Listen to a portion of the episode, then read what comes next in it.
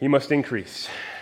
He must increase. That is the title of my sermon. The big idea, those who respond appropriately to King Jesus are committed to seeing his glory increased. So again, if you've trusted in Jesus as your Lord and Savior, you are now committed to seeing his glory, not yours. That was before conversion. Before you trusted in Christ, before I trusted in Christ, we were all about our glory.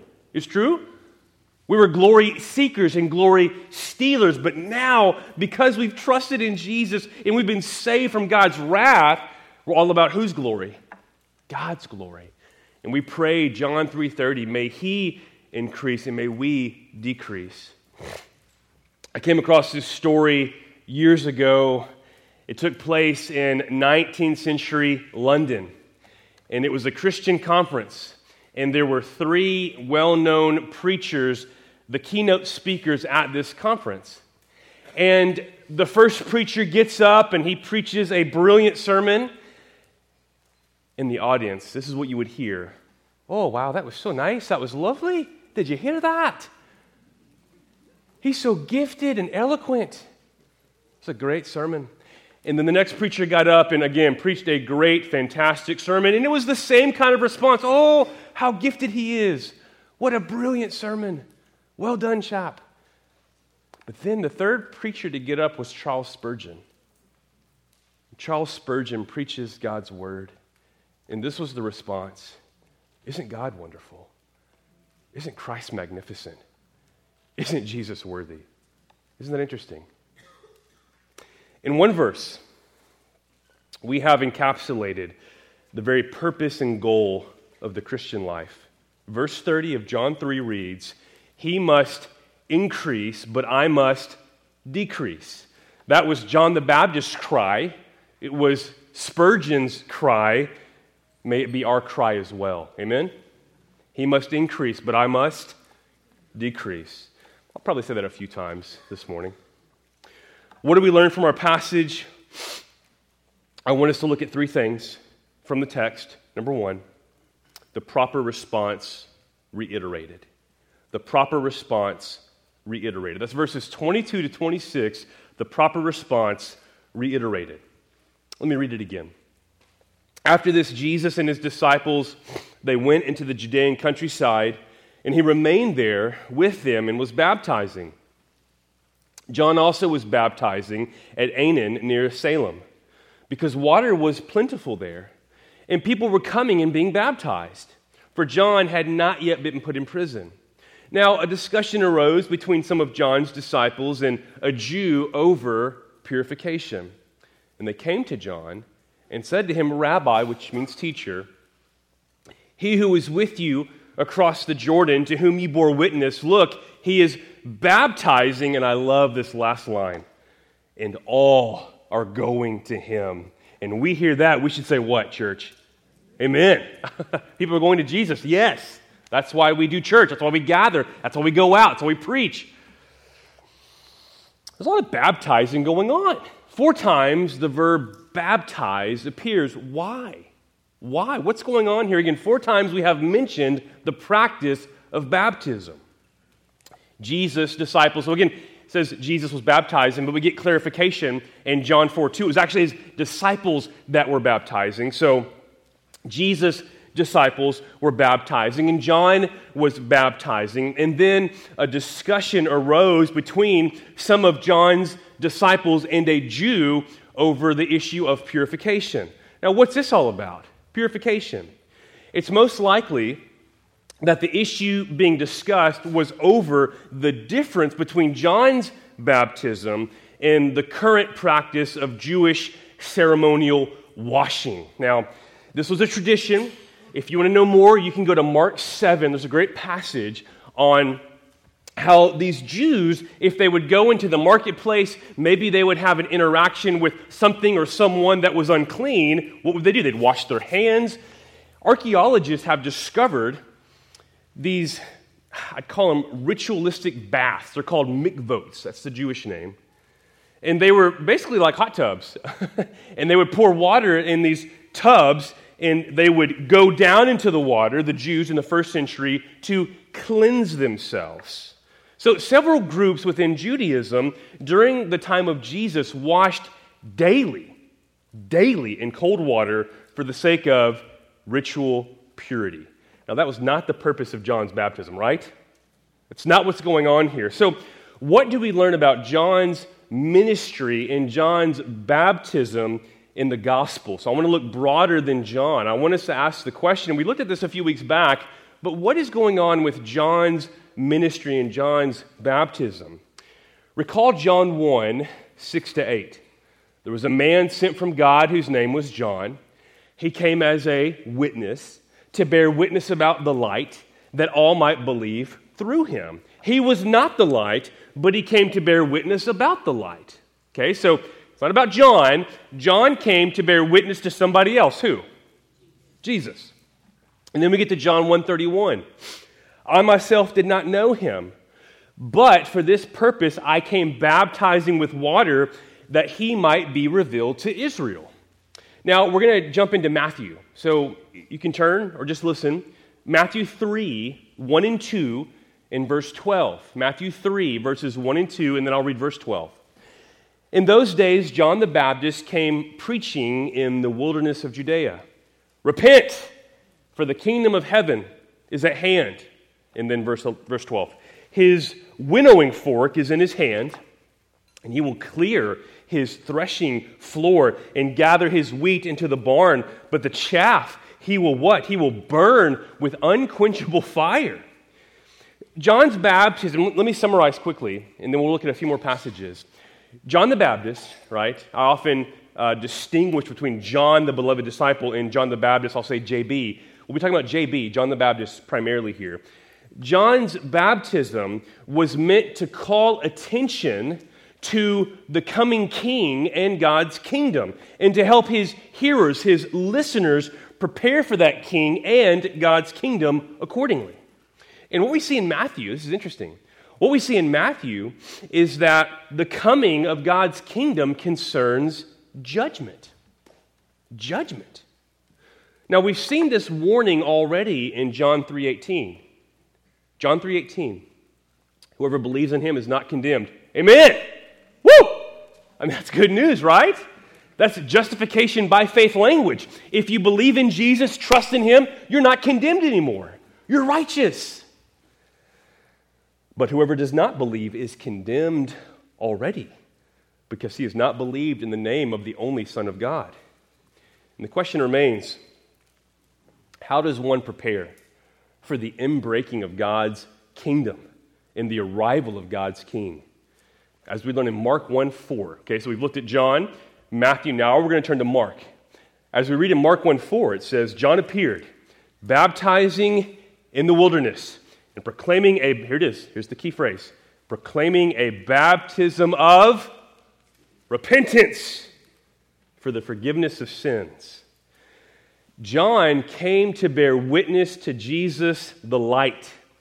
John believed that God's promised king had finally arrived in Jesus.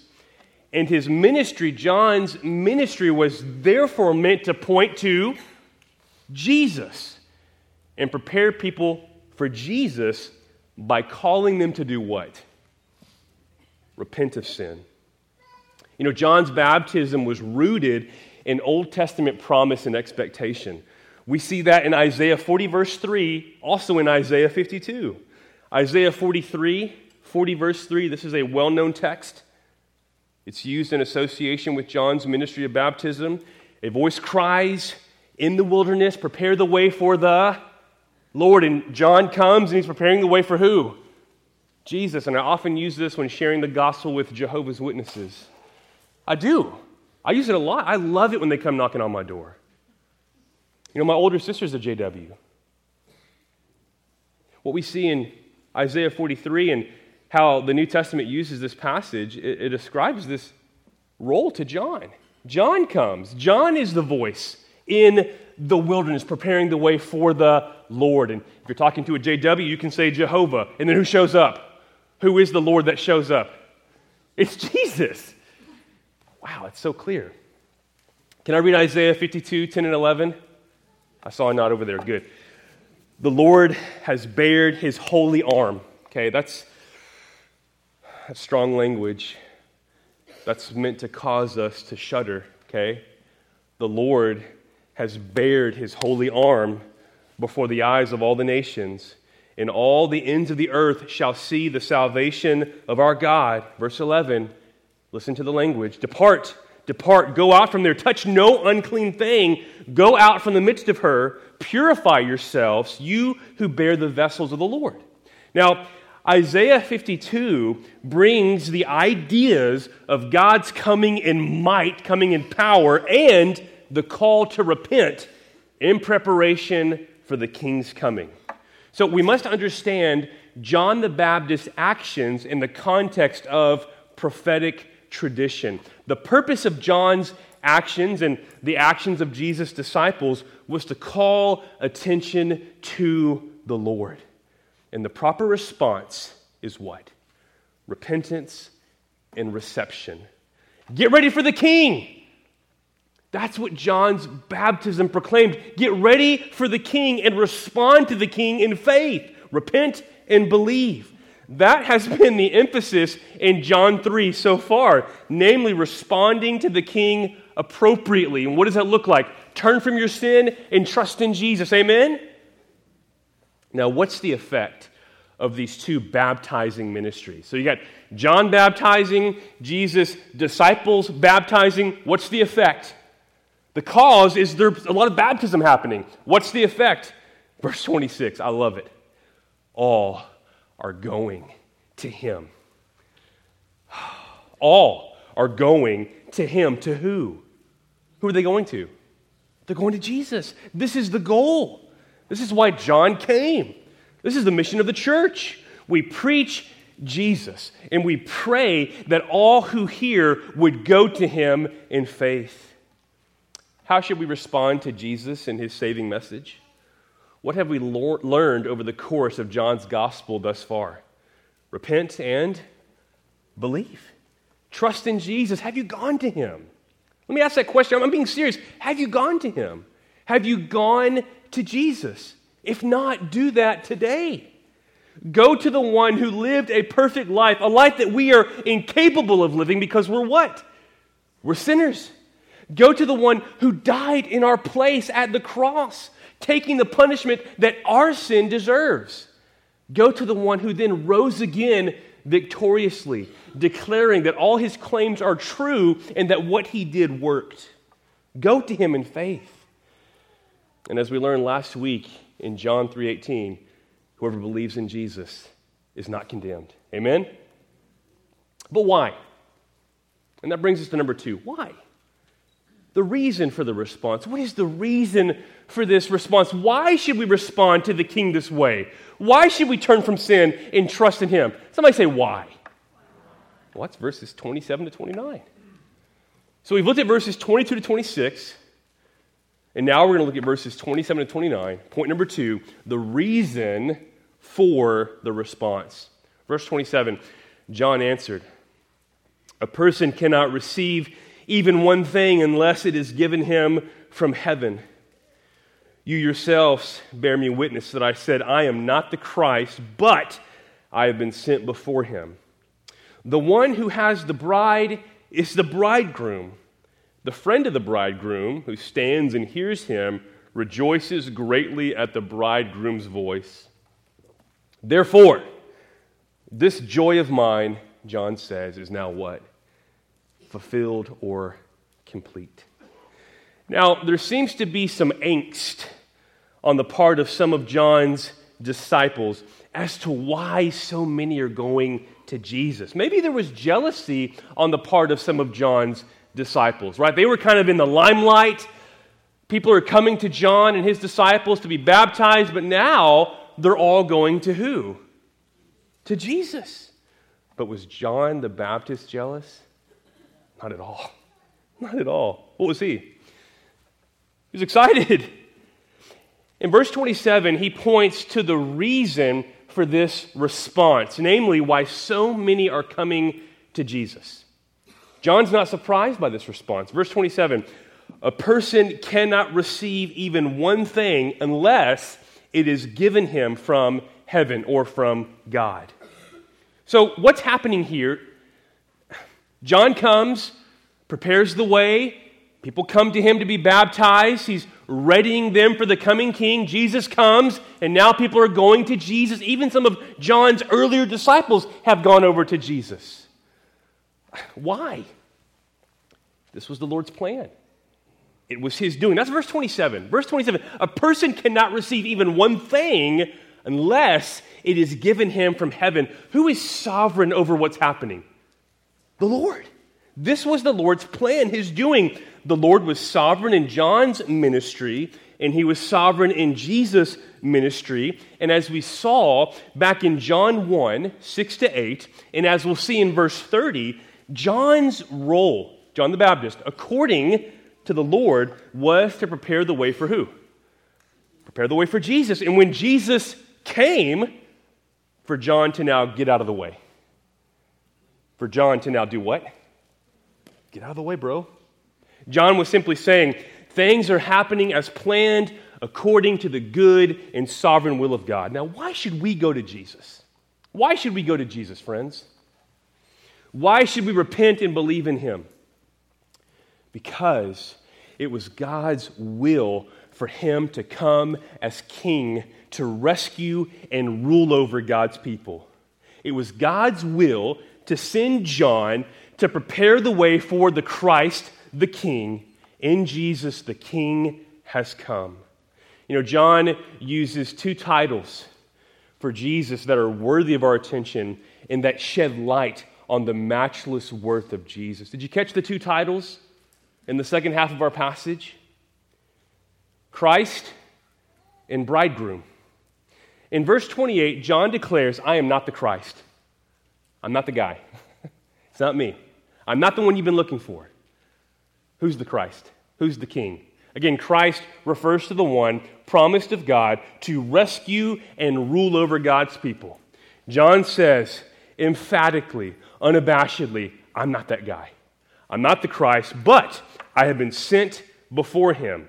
Here, John is acknowledging Jesus to be the Christ, the promised King to rescue and then rule over God's people.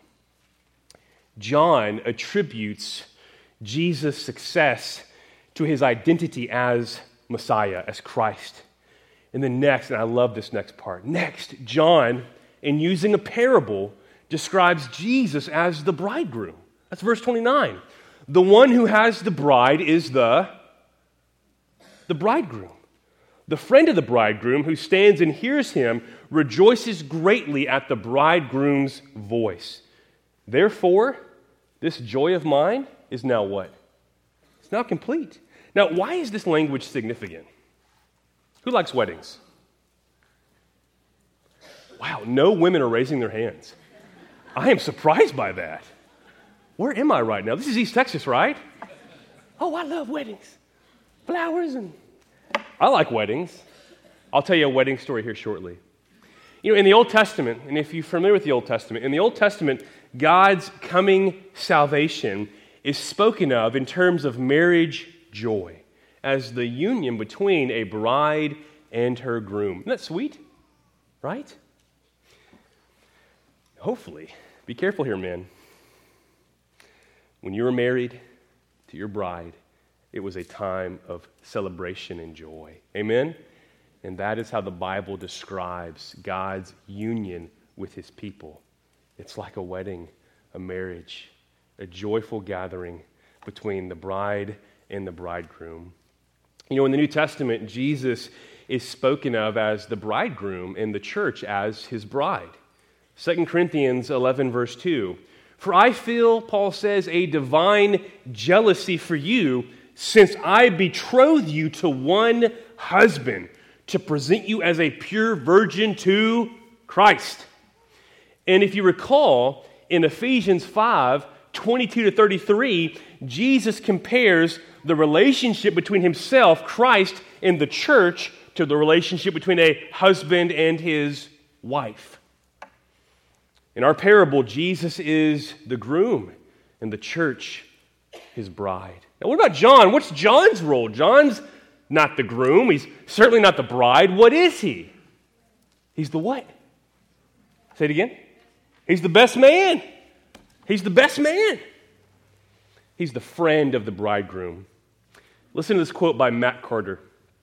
Matt says, John compares Jesus to a bridegroom and himself to the groom's friend, or what we would call the best man. Now, again, what's funny is if you've studied the first century or Second Temple Judaism, which I'm sure you do all the time, there are some differences, right? I mean, weddings were a week long. That doesn't sound fun to me. A week-long wedding? I want to get married and go be with my wife. I want to enjoy life with her. Like, an all-day wedding, yeah, but a week long? But you know what's interesting is that the role of the best man then and the role of the best man today is pretty much the same. Did you know that? Let me keep reading. His role, the best man's role, was to prepare the wedding festivities and to make sure the wedding went smoothly. The best man's job was to make sure the bride was there. As long as she shows up, he's done his job. And then the wedding can do what? I mean, once the once the bride's there, now the wedding can begin. So once the once the bride showed up, the best man's job was what? It's done. It's it's complete. He did what was asked of him. What best man, after fulfilling his responsibility, is going to act angry because the groom showed up and married the bride? John points to his disciples. This is his point. John's point to his disciples is that Jesus is the groom, and he's come to marry his bride. John doesn't matter anymore. He doesn't matter anymore. John doesn't want people to ignore the groom and focus on him. That's not his role. His joy comes from watching the bride and the groom come together. You know, I've conducted a lot of weddings. I've done a lot of weddings. I love doing weddings. And I have had the privilege of being a best man in many weddings. Let me share some of my experience with you. Each time I served as the best man, I had to take out at least four ex-boyfriends that showed up. Like, took them out. They're unconscious. I'm just kidding. I didn't do that. Really? Tell us more. No. Each time... Here's what I want to focus on, the ceremony. Each time I served as the best man, I found myself in tears of joy as my dear brother in Christ exchanged vows with his bride-to-be. Do you know my favorite part of a wedding? So I often have a unique perspective. I'm usually standing right here. And when the bride walks in, I always look at the groom. And it's my favorite part, because what happens? If you're like me, it's like, I mean, I was a mess. Tears were just shooting out of my face, tears of joy. But I love to watch the groom and just see the awe and the wow and the tears and the joy as he is getting ready to become one with his bride-to-be. Amen? John is joyful in his role. He doesn't do his role begrudgingly. Oh, I got to be the best man. No, he, he's excited because, again, this is what he's been preparing for, to ready people for Jesus, to ready God's people for their groom. This was the whole point of his ministry, namely to get people ready for Jesus. Hey, church, learn from John. Learn from John, because our role is similar. It's true. Our role is similar. Christianity is not about self-worship or self-centeredness or self-service, but rather Christianity is about selfless surrender of the saved to the service of the Savior. Amen? Christianity is about selfless surrender of the saved to the service of the Savior. We have been saved to proclaim the Savior to the world around us, to testify to the King, to bring others to King Jesus. That is our role, and there is much joy to be found in our role. You know, the whole point of these verses, if you were listening, is to show the incomparable worth of Jesus. He is the one John has been preparing the way for, the long-awaited Christ. And in proclaiming our worthy King, there is much what? There's much joy. Why? Why? What did, what did the text say about John? What did y'all hear? What did he say? What do we learn about his joy? It's now been made complete. It's been fulfilled in his role. And what was his role? To bring people to Jesus.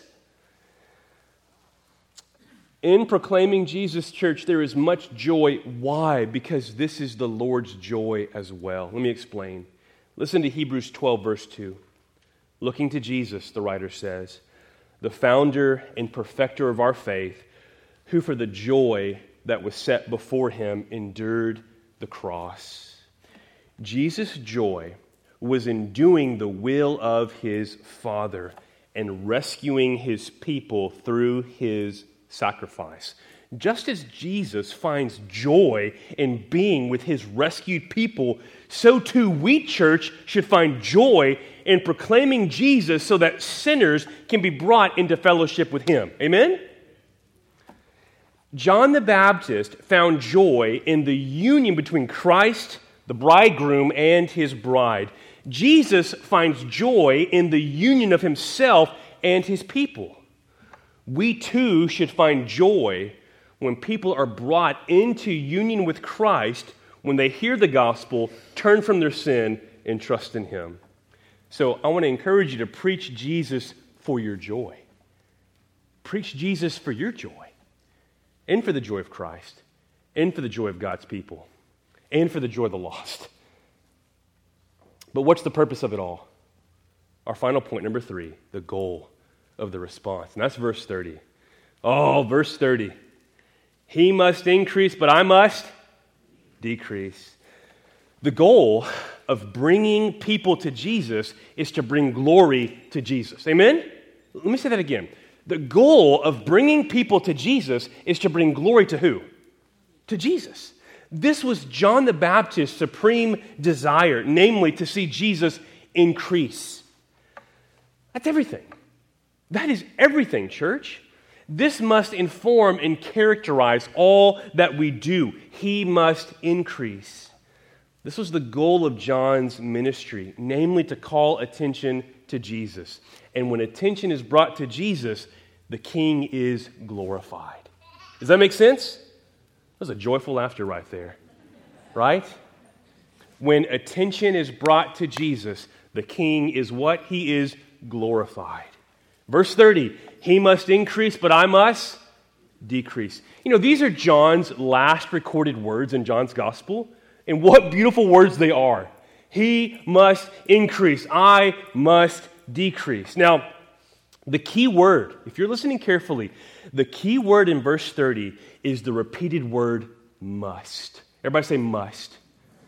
It denotes divine necessity, and it's repeated. It's said twice. Edward Clink notes, this is a beautiful observation.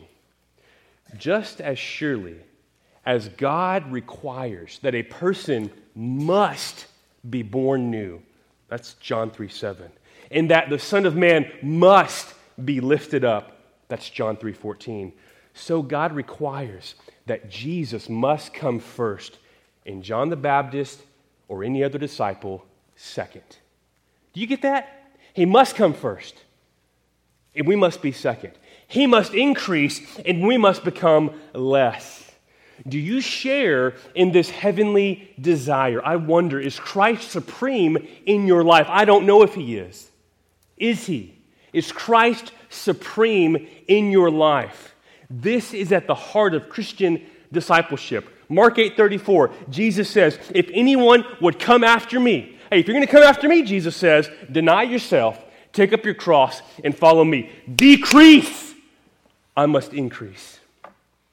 You know, a pastor recently stated, and I really appreciate this. He said, you know, I stopped asking people if they believe in Jesus when sharing the gospel. For almost everyone I met said, yes. But their simple response of yes didn't reveal the state of their heart. For most would agree that Jesus is a real historical person. So instead, the pastor said, I began to ask, do you treasure Jesus supremely? Or maybe better stated, church, based on John three thirty, you could ask this. In your life, has Jesus become greater? And have you become less? That is my assignment to you, church. This week, would you ask somebody? Would you ask somebody this week, hey, in your life, has Jesus become greater? And have you become less? Who will take up that assignment? I'm going to do it. Okay, praise God. Here's where I want to bring the, the plane down. Here's the application. Listen carefully here, please. What are the implications of John three thirty in the life of God's church, specifically in the life of a believer? What does John three thirty look like in our daily lives? How do we apply this cry, this declaration, this call that Jesus must increase, but we must decrease? I have several things here. I'll repeat them once. The first thing is this. The believer must preach Jesus. The believer must preach Jesus. He must increase, but I must decrease. If you really believe that, that he must increase and that you must decrease, then you got to preach Jesus. Amen? You got to proclaim him. Second, the believer must be humble. Oh my goodness, there's nothing worse than a proud Christian. What an oxymoron. Because he must increase and I must what? Decrease. The third thing is this. The believer must get rid of idols. The believer must get rid of idols. Why? Because he must increase and I must what? Decrease. The fourth thing is this. The church must not elevate anything over the preaching of the Word of God. Now, understand why. Why is that the case? The church must not, cannot, dare not elevate anything over the preaching of the Word of God. Why? Because at the very heart of the Word of God is Jesus Christ. Amen? And he must increase, and we must what? We must decrease. Number five, the church must be on the lookout for anything that might distract its members from following Jesus and becoming more like him. Be on guard, church, against the petty, against those things that could cause division. Why? Because he must increase and we must decrease. Next, the believer must not fear man. Why? Because he must increase and we must decrease. Next, the believer must care most about the reputation of Jesus. Amen? The believer must care most about the reputation of Jesus because he must increase and we must decrease. Two more. The believer must put sin to death. Why? Because he must increase and we must decrease. And then finally, the believer must be committed to regularly communing with the Lord. The believer must be committed to regularly communing with the Lord. Why? Because he must increase and we must what? Decrease. Maybe you've heard of the term ministry drift. Anybody heard of that, ministry drift? It's a scary thing. I've seen it happen many times. This happens when a believer, it could be a pastor, it could be a church member, drifts from their mission and even drifts from the church. How does this happen? I've always wondered that. I've known men in my own life who have wandered from the fold. They've wandered from the Lord, pastors and church members alike. How does this happen? It's when we increase and he decreases. I promise you that. It's when we increase and he decreases.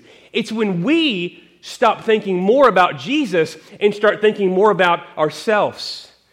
As one brother notes, and I pray that many of you will hear this, it's when we evaluate everything based on what we like and dislike. How do we avoid this? How do we continue in John three thirty? By staying in the Word, by staying on our knees and by staying with the church. Amen? By staying in the Word, by staying on our knees in prayer, and by staying with the church. Let me end with this, and then I'll pray. How are you currently calling attention to Jesus?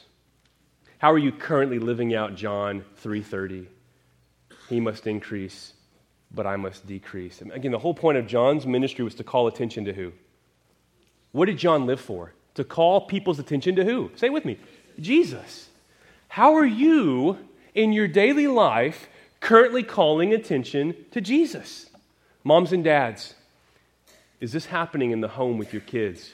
Are you regularly calling your kids' attention to Jesus, opening the Word with them, singing God's truth with them, praying with them? Brothers and sisters, is this happening in the workplace? By the way you live, your attitude, your words, are you calling attention to Jesus? Students, is this happening in the classroom, on the court, on the field? By the way you live your life, the way you speak, the way you act, the news you share, are you calling people's attention to Jesus? Church members, is this happening in the church through your relationships with fellow believers? Our role, everybody say our role, my role, say my role. My role, good, okay. My role, our role, like John, is to draw people's attention to Jesus. And we do this by living like Jesus and by faithfully proclaiming Jesus to others. Again, he must increase, but I must decrease. Let's pray. Father, these are good words, but they are hard words. Because of sin, we are more inclined to see ourselves increase. Guard our hearts against that. I pray that as a church body, that we would internalize and live out and apply John three thirty, that that would be our rally cry as a church body, that we would sing this and live this together, that Jesus, you must increase and we must decrease. And I pray that all that we do as a church body, in our homes, in our neighborhoods, in our schools, in our places of work, may it all bring attention to Jesus, because Jesus, you are worthy. You are the bridegroom, and you are the promised king. Come to rescue your people and rule over your people. And for that we say thank you, and we praise you, and we desire to spend our lives for you, because again, you are most worthy. Father, we love you, and I pray, we pray together that Spirit, Holy Spirit, please take this passage and apply it deep into the recesses of our hearts. Change us through your word. Make us more like Christ through your word. In Jesus' name we pray, and all God's people said, amen.